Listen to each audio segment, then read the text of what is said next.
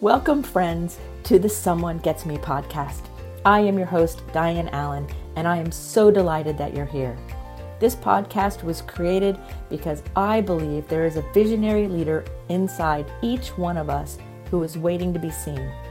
In each episode of Someone Gets Me, you will hear useful tips from successful visionaries who will share their stories about how being seen has allowed them to take their vision out into the world with action. Following Your Legacy with Perseverance with Bobby Rydell. Hi, everybody. It's Diane here at Someone Gets Me, and I have a great guest for us today. And what a legacy and what a story. Bobby Rydell was like a teen idol before boy bands were even known about or thought of, right? Like, how cool is that to be such a forerunner that decades later people think of things like that. And Bobby's giving us his time today to share some of his wisdom about his own personal legacy. So, welcome to the show, Bobby. I'm so glad you're here with us today. Thank you ever so much, Diane. My pleasure. Oh, this is so fun. And my first question is How old were you when you knew you were a musician? was was it very young or how did that all start? Like how, were you well okay. Yeah sure. When i was five years old my dad god rest his soul he loved big bands and he wanted to expose me to big band music at a very early age. I mean you know he he listened to dorsey and tex beneke and artie shaw benny goodman so on and so forth. So he took me to see the benny goodman band at a place called the earl theater and I, I wasn't aware of big bands, but my father wanted to expose me to that kind of music. So we went to see Benny Goodman, and I was amazed. You know, that was the first time I saw like four trumpets and four trombones and five saxophones and a full rhythm section. And it was absolutely wonderful. But I told my father, I said, there's one guy in the band, Daddy, that I want to be him. I want to be that guy. And that guy was the drummer, and the drummer was Gene Krupa. Wow. Okay, who was, you know, one of the greatest drummers uh, that art history has ever known in the music industry. So I started playing drums when I was five years old. And then my dad, when I was like seven, eight years old, he used to take me around to nightclubs. Because if I had any talent within me whatsoever, my dad was the first one to see it. So he would take me around the clubs and ask the club owner, is it okay if my son got up to sing a couple of songs and do some impersonations? So I could, I would get up, seven, eight years old, and people would applaud. And being seven, eight years old, I say, oh my God, all I have to do is do this and they do that. What a wonderful feeling. So that's basically how it all started. And that was because of my dad. Oh, that is that is amazing. My mom was a concert pianist, and we were my brother and I were exposed ah. to big bands, Tommy Dorsey, the whole bit from the time we were very young. And she played classical music on the piano as we went to bed when we were children, and it still sticks with me today. The power of those bands. And so when you're when you're telling the oh, story, yeah. I'm getting goosebumps. I totally can see this little boy going, "I want to be the drummer." You were like my brother. He wanted to be the drummer. I wanted to be the um, xylophone player. I thought the xylophones were fun, but oh, that, that, it's a wonderful instrument. Yeah, yeah, yeah. And my yeah. brother was a drummer. So did was your drumming like um, a household item? Did the family have a difficult time with you deciding to be a drummer, or did they totally support you? No, totally supported me. matter of fact, uh, my dad once again, was a machine shop worker. He wasn't making, you know, a heck of a lot of money a week like everybody else mm-hmm. back then. Right. Uh, we went to a pawn shop, and there was a set of drums in the in the window, and they were red sparkle. Well, red sparkle, you know, at that time I was what about ten years old, and red sparkle, ooh, you know, beautiful set. And the set was called the the, the manufacturer was Revere, Revere drums. Mm-hmm not a great set by any means, but they were drums. Right. You know? Right. Uh, a bass drum, a snare drum, a floor tom tom, a tom tom on top of the bass drum. And I used to go downstairs in the basement and play records, play big band records, Benny Goodman, Tex Beneke, Artie Shaw, and I would play. I would play to those records. And later on in life, at work, my dad lost his finger. He was a punch press operator and uh, they gave him a bonus. That bonus, he took me to a place called 8th Street Music Sales in Philadelphia. And there was a set of drums there. William F. Ludwig, WFL was the logo. And it was like a keystone on the drums. And there was a set there, and it was Black Oyster Pearl, Ooh. a gorgeous set of drums. And he bought me those drums. And I had those drums for quite a few years. And then in the industry, you know, recording wise, so on and so forth. And then when the Beatles hit back in 1964, right. I see Ringo, and he was playing WFL Black Oyster Pearl, the same set that I had when I was about, I don't know, 12, 13 years old. And I went, I had that before you, Ringo. See, so you were a natural born, like kind of way shower before you even knew it. Until then, it's like, oh, kind I'm showing, yeah, really. I'm showing the way, and I didn't know I was showing the way, but now I know I am. That's amazing. I think that's great. Yeah. So um, I'm jumping ahead a little bit, and if I, there's more we need to fill in, we can. But I keep thinking about watching Grease and Rydell High and how, uh-huh. yeah. um, and and I'm like, I don't know that too many people really know that story or why that's important. And so, do you want to share a little bit about how you were Rydell High? Your name you know, absolutely, it's a mystery. Yeah, absolutely, it's, it's a mystery to me as well, Diane. You know, I don't know. Uh, you know, it could have been Presley High, Everly High, Anka High, Fabian High. You know, but they picked my name. Uh, to be, you know, associated with the motion picture Grease, and the kids went to Rydell High. What a tremendous honor! Huge honor. That was great. Yeah, huge honor. You know, so I'm Rydell High in Grease, and I'm Hugo Peabody in Bye Bye Birdie with Ann-Margret. Right. So if I had to be, if I had to be associated with, uh, you know, a motion picture, number one is Bye Bye Birdie. Number two is Grease because they named a high school after me right. So did you did they tell you in advance or you just found out about it? Never knew it. No, never never, never knew it. Only knew it when the movie came out. I said, "Whoa, Rydell!" you know, with the red banner with the white Rydell in there. Right. Oh, yeah. Right. Oh. And my dear friend Frankie Avalon's in the movie, and he was Teen Idol. Right. You right. know, and he's and he's singing "Beauty School Dropout," you know, which was a great piece in the in that motion picture. Right. Here I'm thinking, I'm going, oh, they probably had some kind of di- thing where he knew it was going to happen and it was a total no, shock. Not, no, not at all. No, not until I saw the movie. But, you know, I think that it, I, that's precious that you just made my day, actually. Because um, I always think about, I think a lot about legacy and like, you know, like what our lives are like and they're unfolding and how moving forward, you know, our impact on the world and those kinds of things. And uh-huh. some of our yeah. impact we know we're going to have and some of it we didn't know we were going to have. It just happens, like them naming the the high school after you. You didn't know, but clearly it was no. part of your legacy, you know, and you didn't I, plan yeah, it. Yeah, I guess. You know?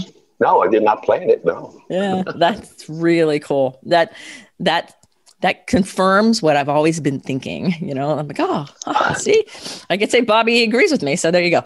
Okay, so I'm a little goofy. So the next question, or the thing I wanted to talk about a little bit too, was the fact that with all of your success, there's been lots of trials and tribulations in, in your life because you're human like the rest of us. And I'm wondering what your lessons have been or where what you would like to share with people about how you've overcome and and kept on going through lots of different trials and tribulations in your life you know like all of us have them but i think people right. think that people that have a big legacy like you well they have it made they have it easy and i'm like no, they still have lives and things still happen. So, how have you been able to work through these things and and get on the other side of them? Well, like basically what I think basically what you're talking about, Diane, is uh, when uh, back in 2012 I had to go through a liver uh, and a kidney, a double transplant. And that's because I started drinking. And at one point in my life, I became an alcoholic. The reason that that happened was back in 2003, I lost my, my wife, my first wife, Camille, via breast cancer. Mm. And when that happened, there was nobody to talk to, nobody to tell your stories to, nobody to laugh with, nobody to cry with, nobody to have sex with, you know. Mm. And she was a big part of my life for 35 years. And when she passed, I turned to the bottle, unfortunately. And uh, I was an alcoholic, not to the point when I was on stage. I never, never drank prior to going on stage. After stage, after doing my mm-hmm. show, I became a fish, you know, and drank, you know, drank a hell of a lot to the point where I saw a doctor in Philadelphia and he told me this was 2010. Mm. He said, Bobby, you said, if you don't stop drinking, he said, you're going to be dead in two years. And he was right on the money because in 2012, I needed the liver and the kidney transplant. And uh, that was an epiphany for me in my life. Mm. It, it was something sort of a miracle. You know, it absolutely was a miracle the way it happened. I'm an O positive blood uh, blood type. The girl who unfortunately passed away was hit by a car from uh, Reading, Pennsylvania. 21 years old. Her name was Julia. She was O positive. That's how I got my liver from Julia. And that's why I, in every one of my shows, I, I try to express to the people in the audience how important it is to be an organ donor because it, it really is truly the gift of life you know and that's what gave me the book is entitled bobby rydell teen idol on the rocks a tale of second chances mm-hmm. so that's what it's become you know that's right. what it's become for me you know my second chance at, in life my second chance to do what I really love to do, and that's to be able to perform and sing. Right. And so, what do you think your biggest lesson has been since then, since 2012 to now? What what is a lesson that that you would like to share? Maybe the, the drinking can really screw you up. Yeah, it can kill you, right? drinking can kill you. And if it doesn't, well, you know, and I, this is another thing. I, you know, and I've been smoking since I was ten years old, because in South Philadelphia, if you didn't smoke, you weren't part of the gang. You know, you had all of the girls in the neighborhood and all of the guys in the neighborhood at that time smoked. So unfortunately, uh, I, have been a smoker since ten years old, and it, you know, th- this is much harder to give up than alcohol. Yes, it is. Mm-hmm. This, yeah. Totally. So excuse a, me while I excuse me while I light up. I've been a, substance ab- I've been a substance abuse um, counselor for 35, 40 years, maybe longer now, and and I've always said that that nicotine is much harder to give up than alcohol. And, oh, absolutely. Um, sugar is harder to give up than alcohol too. There's it's it's much more difficult, and uh, I agree with you. Yes, totally. So what do you see going forward? Well, hopefully, when this is all said and done and we're past this COVID 19 crap, you know, that things start opening up again. And it looks like it, it eventually will. Uh, like mm-hmm. we mm. spoke before recording the show, right. uh, I'll be in, in Florida, in Clermont, Florida, at a place called the uh, Clermont Performing Arts Center for two days, March 18th and 19th, which is just around the corner. So I'm I'm chomping at the bit, you know, because mm-hmm. it's been a year and change since I've been on stage.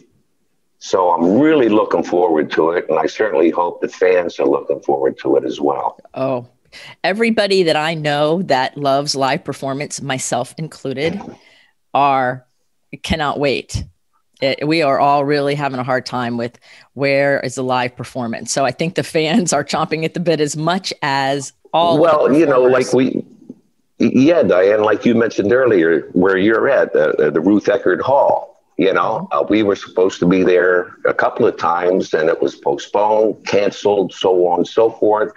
But we're supposedly uh, going back to the Ruth Eckerd uh, uh, Hall pretty soon. And when I say we, that's myself and Frankie Avalon and Fabian. We have a show called The Golden Boys that we started back in 1985. Mm-hmm. And it's a great show. Oh, I bet it's a great show. I'm going to have to go see it. I'm going to keep watching to make sure they don't cancel it because I saw it on their schedule. And yeah, so- right. Yeah. So hopefully that it'll work. Yeah. Hopefully Right. it'll work. Right, definitely, because I definitely want to see that show. So, what have you been doing? You know, you, you haven't been able to perform in over a year, and that's your life. Like you are a great performer and you love it. So, so what have you been doing to occupy yourself? I guess what everybody else is doing, you know, well, my wife and I try to make the best of it. And, you know, uh, my area uh, where I live now, Mhm. outside of the Philadelphia area, Blue Bell, like I said, there are restaurants that are open. You have to wear a mask, you know, when you go in, but when you sit down at the table, you can take your mask off, which I totally don't understand at all. You know, wear the mask when you go in, but you sit with like four or five people at the table, but you can take your mask off because how the hell are you going to eat with, with a mask on? So, you know, it's it's asinine. It, it's, it's totally asinine. But that's what we do. We go out, we go, you know, we say, you know, we, we, we meet our friends, we talk, you know, right. Just trying to get through it like everybody else is. Yeah, right. Every everybody's coping the best way they can, right? So, what do you do? For what, sure. Are you what are you doing anything for fun? Uh, Do you get out and go for is, walks uh, or anything like that? No, I got bad legs. I can't. I can't walk that much. My my wife, she's she's an athlete. My God, she she does everything. But I, I, what I used to do, and wh- which I loved, you know, dearly, was playing golf. I can't even play golf anymore because my legs, Mm. like God forbid, you know, when they go, you know, you you can't you can't swing a golf club. Right. And, you know, I'm just thinking about, you know, what happened to Tiger Woods a couple of days ago. You know, Right. I don't know if this man will ever be able to play golf again Hmm. Uh, because the legs are, and, you know, okay, it's, it's, it's one leg, but it's his right leg and it's the ankle and it's, it's the femur and the fibula. And that's it. I, I broke my, my uh, tibia and that's a tough, uh, that's a tough, tough uh, road to come back to. I only pray for him, and I hope everything is Right. good. You know, Right. Yeah, it is a really tough road when especially when it's more than one place on the same body part. That makes oh it really God, tricky. yeah, yeah. sure, Very, very tricky. So when you for sure. when you sit here today and you look at all of the amazing things that you've accomplished in your career that spanned what six decades and all kinds Yeah. of entertainment hooks to your name right like it, it's really really fun and what is the thing you would love people to remember about your presence your stage presence your presence the most? Like when they hear your name what do you want them to think? I, uh, my God, uh, I, I, I, uh, thank God, you know, God has blessed me with good chops. You know, my chops have always been good for, you know, quite a few years. I'm able to sing, you know, almost everything, everything that I've recorded in the original key. And just that when I go out on stage, I have fun. And I want the people to see that. I want them to have fun.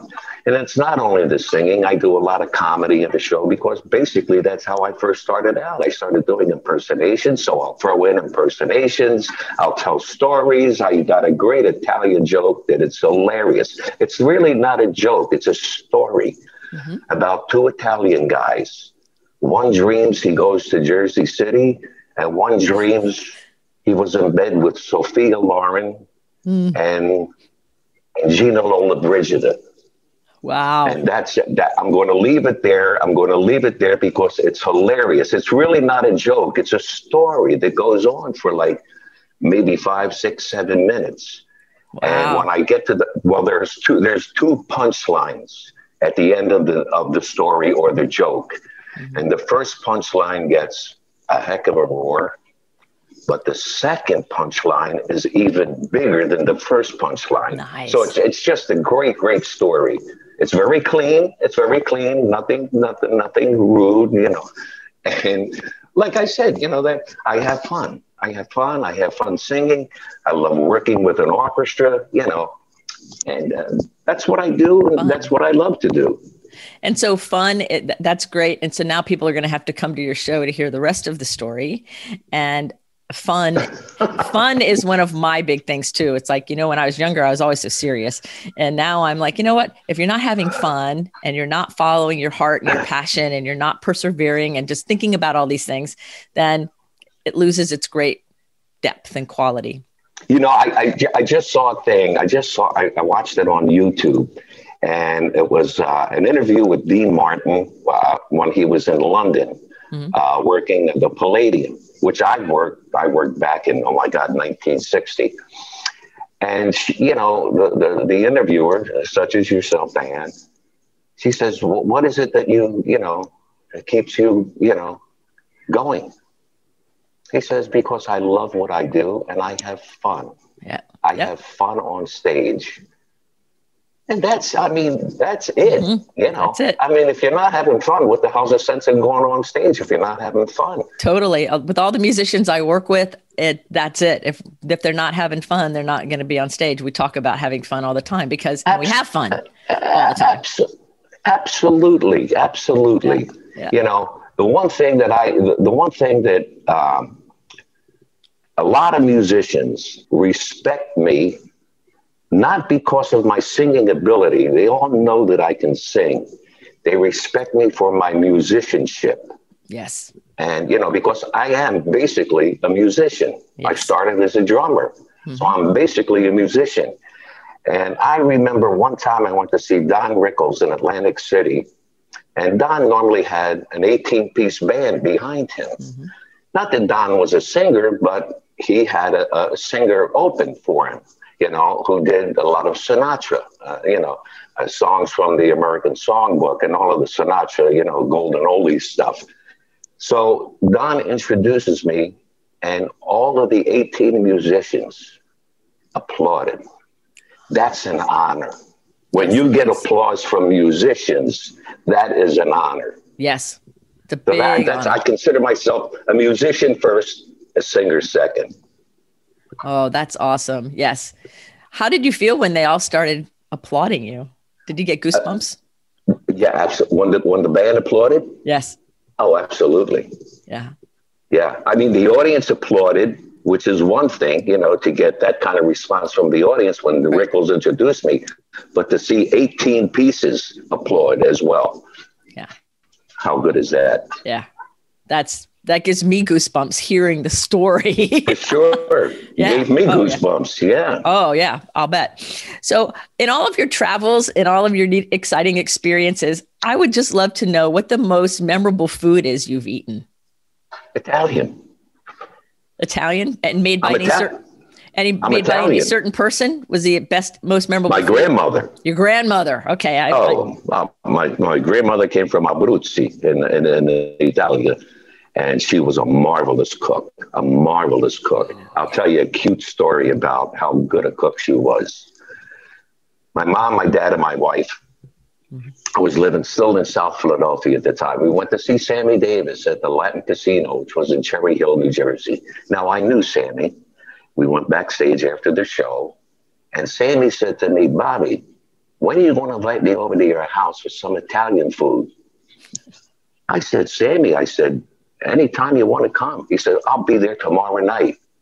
He came to South Philadelphia with his conductor, George Rhodes. Mm-hmm. And my grandmother cooked uh, lasagna, manicotti, ravioli, and salad. You name it, she made it.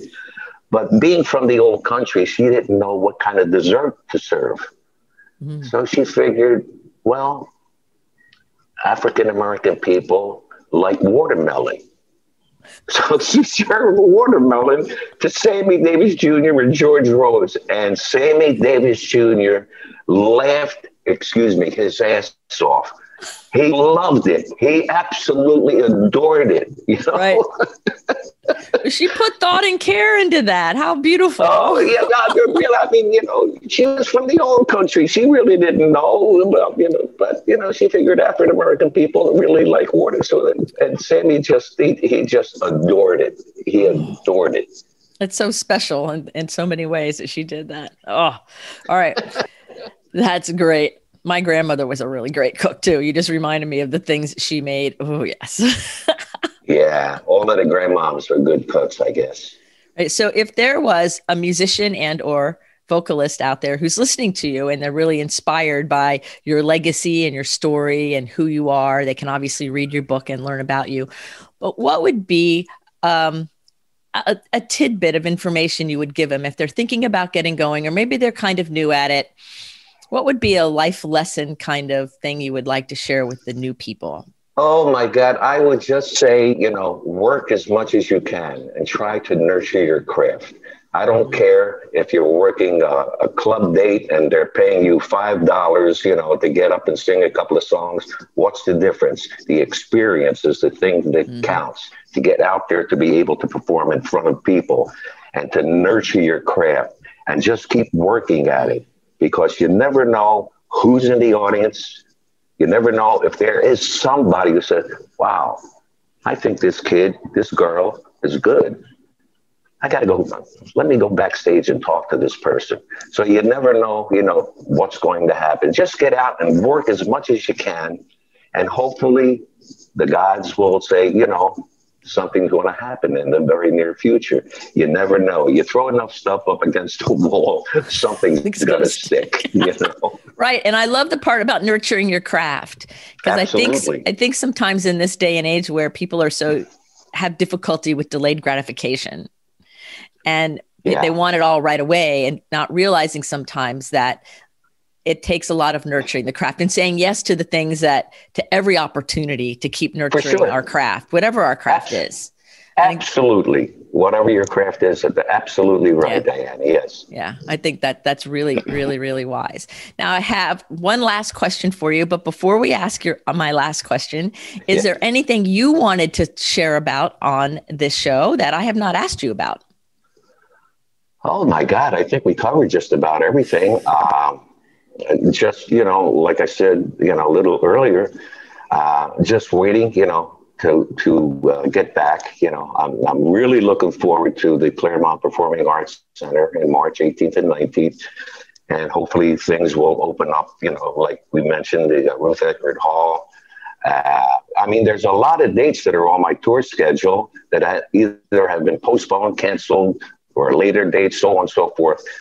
So we'll just have to play that one by ear, and hopefully everything you know opens up soon. Right. I hope so. So I'm going to put Bobby's link, bobbyrydell.com. I'm going to put his link in the show notes, everybody. So you can go there and his show schedule and where you can buy tickets are right there on his website. And you can see where he's going to be and where you can go see him and hear the rest of the story because Thank we don't you, know the rest of the story. And you can also purchase his book, which is a Correct. really, really good book. And you will learn more about the depth of the character of this man and what it takes to really make it this far. Like he he didn't get here by accident. and um, I feel so honored that you're taking the time out of out of your day to be here with us on the show because um, it means a lot to me. It does mean a lot to me. So thank you so much. Well, it means an awful lot to me too, as well, Diane. Thank you. Thank you. So here's my last question. Okay, you ready? Okay, yeah.